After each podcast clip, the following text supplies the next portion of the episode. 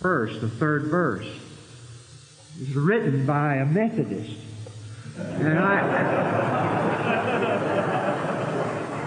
and I just made a little note in the front of my Bible. Here is a great demonstration of the Christian unity he's been talking about this week.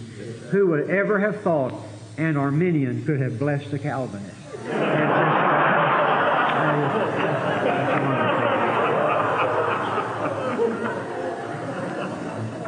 But thank you, Jamil. Thank you, choir. This is last night. The choir will be with us, and boy, I sure do appreciate what they've done this week, and I know you do also. And uh, so, anyway, I want you to open your Bibles tonight to uh, guess where? Habakkuk chapter 3. We're going to get rid of this fellow tonight once and for all. Habakkuk chapter 3. Hi. Some of you may have seen me carry this up and wonder what in the world. My wife, this past Christmas, gave me a genuine Swiss knife. I can't carry it in the pocket because it's so heavy. But it's got all of these things in it. I, have got the list here. It's got a large blade, small blade, screw, can opener, small screwdriver, can lifter, screwdriver, wire stripper, reamer, scissors, Phillips screwdriver, magnifying glass, wood saw, fish scaler, hook disgorger, ruler, nail file, metal file, nail file, N-A-I-L file, metal saw, fine screwdriver, key ring, tweezers, and toothpicks.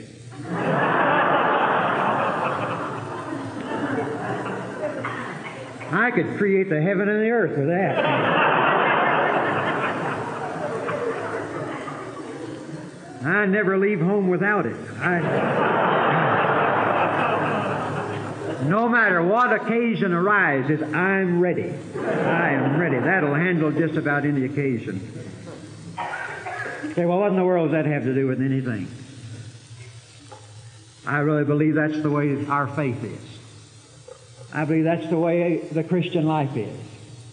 I think, in a sense, it is a divine tool, a divine resource that makes us ready for any situation. I think that you never have to step outside the circle of your faith to meet any need or to have any need met for there is within the limits of our salvation and our faith all that a man or woman will ever need to live their life. In the Revelation, Jesus said, I am the Alpha and the Omega. I am the beginning and the end. And I, I marvel at, at just the alphabet, the first letter, the last letter, Alpha and Omega, A and Z. And yet you can take those 26 letters in the English language and, and you can write a little note or you can write the Encyclopedia Britannica. You never need to have to go outside those 26 letters to write anything you want to write.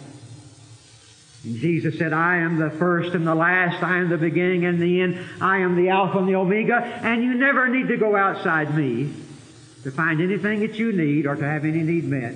I love it when those 5,000 were fainting from hunger, and, and the disciples said, Lord, should we send them away so that they can eat? And Jesus said, You need not send them away. You never need to go away from Jesus to find anything that you need.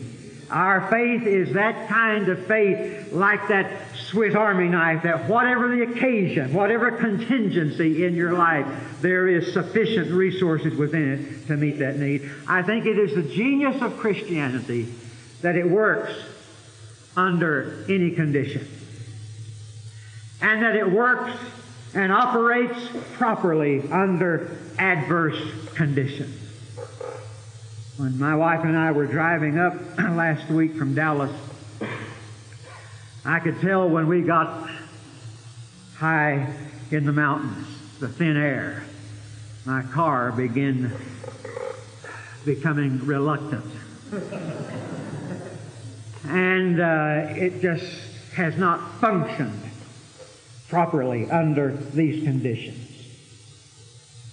A plane cannot fly unless the conditions are right. An automobile won't work unless conditions are right. Even a rocket into space cannot be fired unless conditions are right. Everything that you and I know anything about, it'll, it'll function properly only when conditions are just right. But the amazing thing about our faith is that it operates under any condition. And really, it operates even better under poor conditions and adverse conditions. That's, that's where it operates best. That's where it really shines. That's where it really proves itself. You know, I think in our day we have come to the place where we believe that for the Christian life to work, or the epitome of Christian success, is when everything about you is just perfect, just right. Do you know what I mean? I, I suppose we preachers are as uh, much to blame for that as anybody, but I, I notice sometimes we, we get the idea that, that the zenith of Christian living, I mean, now here is a man or a woman who has really arrived, and uh, this is the model, this is the kind of person that we, we look to and admire and envy and say, oh, wouldn't we like to be one of those? It has to be a highly successful executive, you know, who drives a Mercedes and lives in a beautiful home and his wife has a three-story hairdo and, and a rhinestone gown, low cut, and jewels and diamonds everywhere. And we fawn over them and say, God made me a millionaire. And uh, there's not anything wrong with that. I'm not saying that at all. I wish God would make me a millionaire. I've been talking to him about it for a long time. And I promise that if God makes me a millionaire, I'll pay for the conference next year. And, uh, I mean, I would. And please don't understand, I'm not speaking against those things, but you know, once in a while, I tell you what, I know I get sort of a perverse sense of humor sometimes, but just once in a while, I'd like to turn on to PTL and 700 and T and B or TBN or whatever it is. And I, I'd like to see some old dirt farmer come out there in blue bib overalls and old uh, dirt cake boots on, and his wife coming out in a Purina feed sack kind of dress. and she hasn't seen a beauty operator in her life. And they drove up in an old 41 Ford pickup, belching steam all the way. And they come on and they say, Praise God, it works. Praise God, it works. I'd like to see that just once in a while but I don't think you ever will. And that, that's what I've been discovering about Habakkuk. I, I think as, as I, I, work through this little prophecy again and again and again, the thing that comes across to me is that here is a faith, here is a faith that operates under any condition. My dear friend, I want you to know that things may not ever be the way you want them to be. Circumstances may never resolve themselves. I was so blessed by what Harlan had to say. I, you know, that phrase runs through my mind constantly, but if not. But if not. What about then? And we're going to have to realize, folks, that regardless of how much we pray and how much we praise and how much seed faith we plant, things may never be what we want them to be. Circumstances may never be what we want them to be. We may have to live a life under adverse circumstances. But that's what faith is for. And that's how faith operates the best. Now, I, I, I, told you at the beginning of the week that the little book, the little prophet of Habakkuk opens with complaining and it closes with rejoicing. Now, chapter 3 is what we're going to look at tonight. Now, chapter 3, as I said this morning, is uh, more or less a psalm. Uh, it opens with these words, a prayer of Habakkuk the prophet upon Shigionoth. Uh, not really sure what that is. I, I get different uh, views from it. It, it uh, sometimes referred to a uh, variable type of songs, different tunes that could be used to it. Uh, it's a highly emotional, poetic form of songs. It, it was probably sung by the Levites in the temple service. So it is something that is really meant to be sung. And uh, actually, it doesn't come through in the English, but in the Hebrew, with just the exceptions of verses 7, 8, and 13, uh, this, uh, this chapter is comprised of just three words, three lines each. It's a, it's a beautiful arrangement. And uh, it is something that was intended to be sung. It is a prayer. It is a song. Actually, what it is, it is Habakkuk's response to what God has revealed to him. It's Habakkuk's response and faith of what God has said to him. And what we're seeing now is the kind of faith, and if I had to title this, I'd just simply call it a faith for all seasons.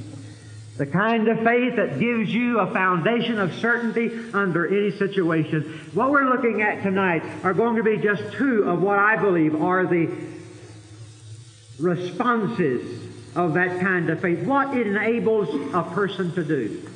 What it enables us to do.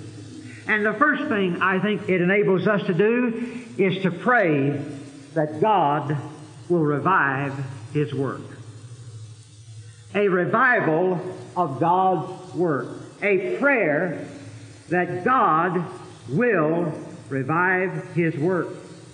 He says in verse 2, O Lord, I have heard thy report, and I stand in awe. O Lord, revive, bring to life, preserve alive thy work in the midst of the years. In the midst of the years, make known and in wrath remember mercy, or in wrath have compassion. And so Habakkuk is praying, God, revive, bring alive, preserve, carry on thy work, O Lord. I, I have, uh, to be honest with you, I have preached, I have preached on that passage a number of times the week before our church would have a revival meeting. And uh, I would say we ought to pray that God would send us a revival. And what I meant by that, and what we all meant by that, and I'm not, I'm not sure that that is a misuse of the passage, but what I, I meant was God send revival. The lost shall be saved, and, and the uh, believers will be revived, and, and our church will be healed and refreshed. And that's not a misuse of this passage, but that is not primarily, originally, what Habakkuk had in mind. He says, O Lord, revive thy work. What was that work? It's that work that upset Habakkuk at the beginning. You go back to chapter 1, verse 5.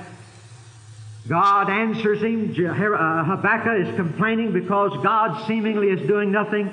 And so God answers in verse 5 and says, Behold ye among the heathen, and regard and wonder marvelously, for I will work a work in your days which you will not believe, though it be told you. For lo, I raise up the Chaldeans, that bitter and hasty nation, which shall march through the breadth of the land to possess the dwelling places that are not theirs.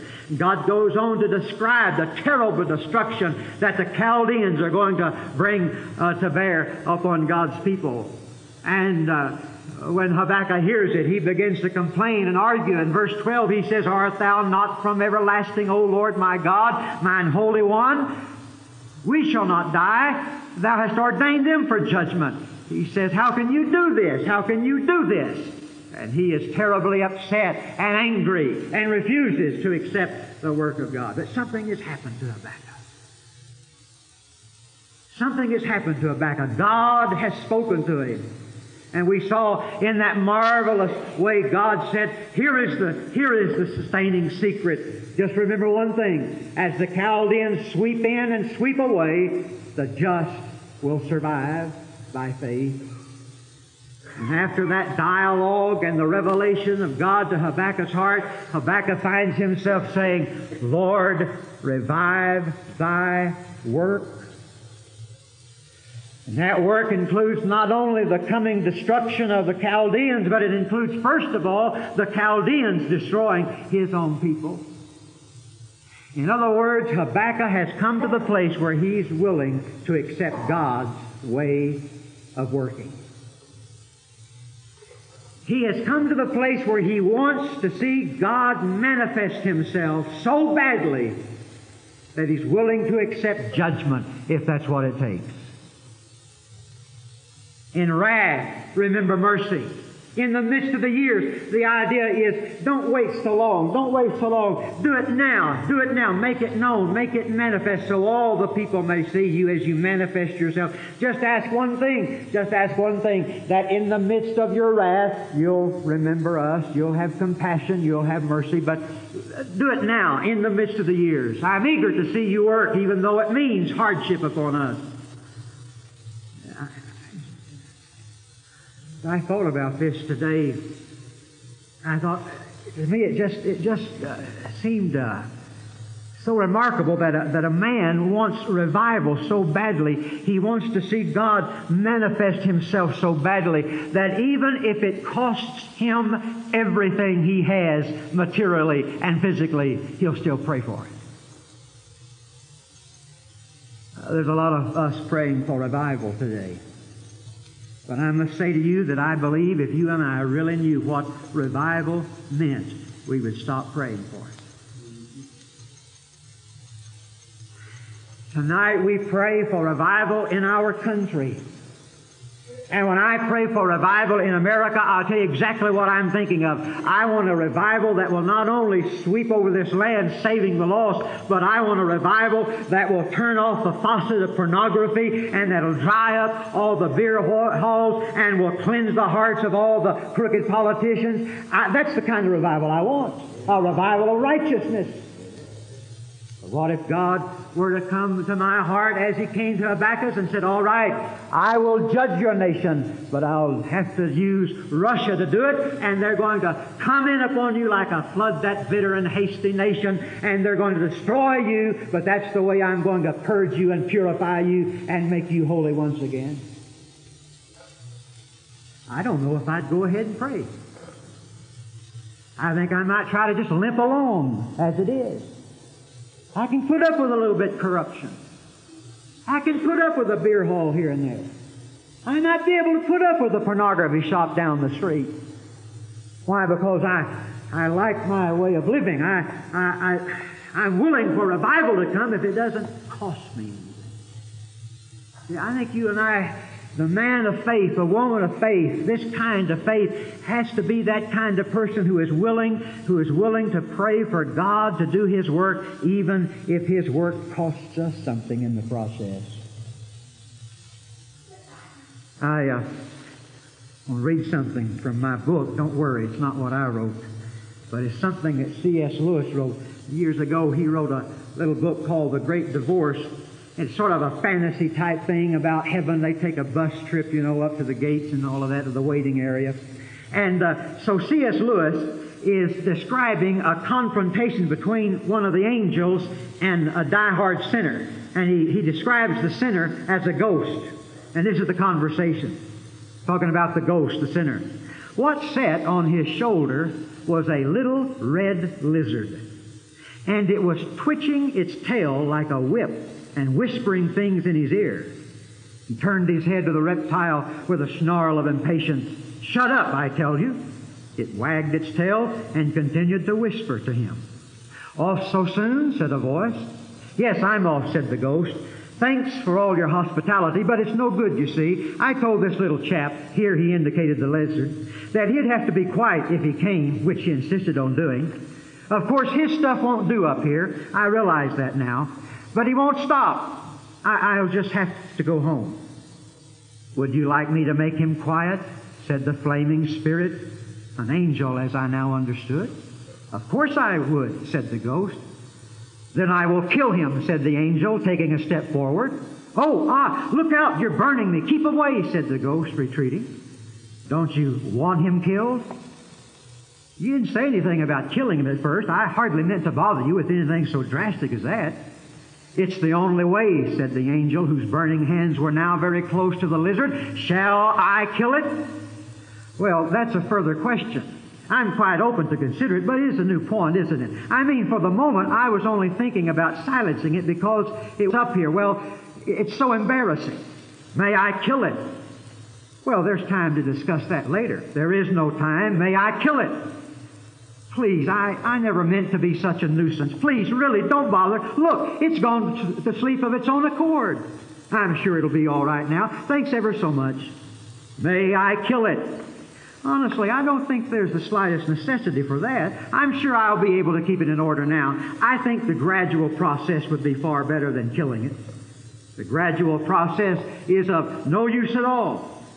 Don't you think so? Well, I'll think over what you've said very carefully. I honestly will. In fact, I'd let you kill it now. But as a matter of fact, I'm not feeling frightfully well today. It would be silly to do it now. I'd need to be in good health for the operation. Some other day, perhaps. There is no other day. All days are present now. Get back, you're burning me. How can I tell you to kill it? You'd kill me if you did. It is not so. Why, you're hurting me now. I never said it wouldn't hurt you. I said it would not kill you. Oh, I know, you think I'm a coward, but it isn't that. Really, it isn't. I say, let me run back by tonight's bus and get an opinion from my own doctor. I'll come again the first moment I can. This moment contains all moments. Why are you torturing me? You are jeering at me. How can I let you tear me to pieces? If you wanted to help me, why didn't you just kill the thing without asking me before I knew it? It would be all over by now if you had. I cannot kill it against your will. It is impossible. Have I your permission? The angel's hands were almost closed on the lizard, but not quite. Have I your permission? said the angel to the ghost. I know it will kill me. It won't. But supposing it did. You're right. It would be better to be dead than to live with this creature. I think that's what Habakkuk is praying. Dear Lord, revive thy work. I want to see your name honored and glorified, no matter what it costs. And I know that your work involves the judging, the punishing of my own people, but that's the kind of faith. It's the kind of faith that is daring, is so daring and so bold to ask God to do His work, even when you know that work is going to cost you personally. And then there's one other aspect of this faith that I think is so important. I want you to turn over now into the third chapter to verses uh, 17, 18, and 19. And when I said at the beginning that the genius of Christian faith is that it operates under every condition, even the most adverse. And when I said that things may never change in your life, I'm talking about circumstances. They really may not. You may never really get well. Your church may never really be what it ought to be. Things, circumstances may not change in your life. This is what I was referring to. He's coming now to the end of these words. And listen to them in verse 17. Although the fig tree shall not blossom, neither shall fruit be in the vine. the labor of the olive shall fail, and the field shall yield no meat. The flock shall be cut off from the fold, and there shall be no herd in the stalls. That's a terrible condition. It's a double triad there, and the things that he talks about in couplets are the things that are absolutely essential, not just to the prosperity of the nation, but to the survival of the nation. If, uh, if the fig trees do not blossom, if the vines do not bear any fruit, if the oily olive fails, if the fields have no meat, if the flock is cut off and there are no herd in the stalls, not only are they going to suffer economically, they're just going to cease to exist. But notice what Habakkuk says in verse 18 Yet I will rejoice in the Lord. I will joy in the God of my salvation. The Lord God is my strength, and He will make my feet like hinds' feet, and He will make me to walk upon mine hind places. This kind of faith is not only the kind of faith that is praying and willing for God to send a revival of His Word, but it is in the final analysis, and I believe this has to be the apex, the climax, the mountaintop of our faith. It is the kind of faith that rejoices in the presence of God. You see, not a single thing has changed. That, that's what amazes me. I look at the first verse and he's complaining. I look at the last verse and he's rejoicing. And so I say to myself, oh, in between those uh, two pages, something marvelous must have happened. God must have come in and filled all their barns and planted new vines and fig trees. I mean, a man to come out rejoicing like that, something wonderful must have happened. Not a single thing has changed. Well, Habakkuk has changed. Habakkuk has changed. You see, we, we wait to rejoice until the fig tree does blossom. We wait to rejoice until the herd is in the stalls. But not a single thing has changed.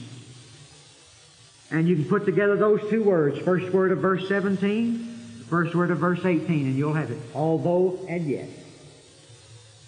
Although nothing has changed in my life, although I'm still sick, although I'm still a cripple, although my children are still in rebellion, although my church is still dead, although nothing has changed yet, I will rejoice in the Lord. I will rejoice in the Lord. And he closes it with these words.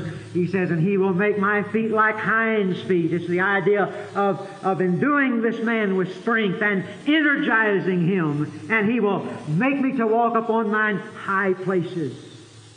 What are those high places? We're not to think here that he's talking about the, the uh, religious centers, the worship centers uh, of the uh, pagan gods. I think again here he's speaking in, in figurative language. What he's saying, I think, is this that there is that higher, that higher, that higher point of spiritual maturity that lies at the end of tribulation and can be climbed only by the person of faith. To reach the heights of spiritual relationship. To reach the heights of spiritual relationship. I was reading a verse the other day. I, I, I know without a doubt that God does something when I'm asleep. I know that He takes my Bible and while I'm not looking, He adds words to it because I keep finding things in the Bible that I have read a hundred times and I see them there for the first time. Somebody is sneaking my Bible out at night and adding words to it. I have preached and preached and preached for years on 1 Corinthians chapter 10, verse where he said, There hath no temptation taken you but such as is common to man. God is faithful and will allow you to be tempted above that which you are able, but will with every temptation make a way of escape so that you may be able to endure it. I was reading that a few weeks ago.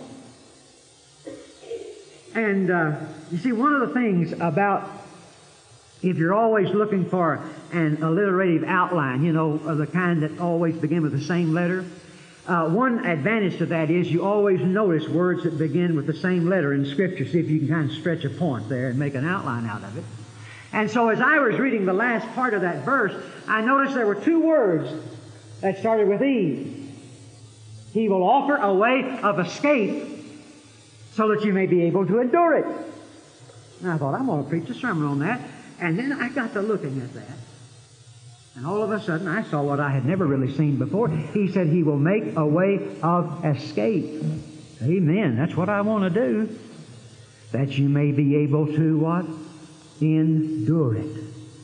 Now, wait just a minute. Uh, I thought you said you were going to make a way of escape. That's right. Well, then what's this enduring business?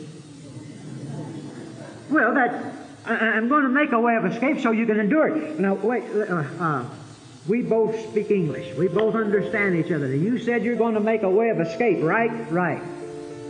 Well, then what's, what's this enduring mean? He says that is the way of escape.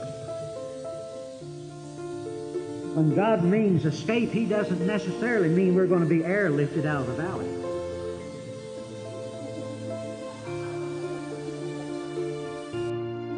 The Ron Dunn podcast is available only for personal edification, not to be duplicated, uploaded to the web, or resold without prior written consent. It is managed and operated by Sherwood Baptist Church. If you would like to listen to additional Ron Dunn messages, visit sherwoodbaptist.net slash bookstore and search Ron Dunn. For more Ron Dunn materials, including sermon outlines, devotions, and scanned pages from a study Bible, please visit rondunn.com.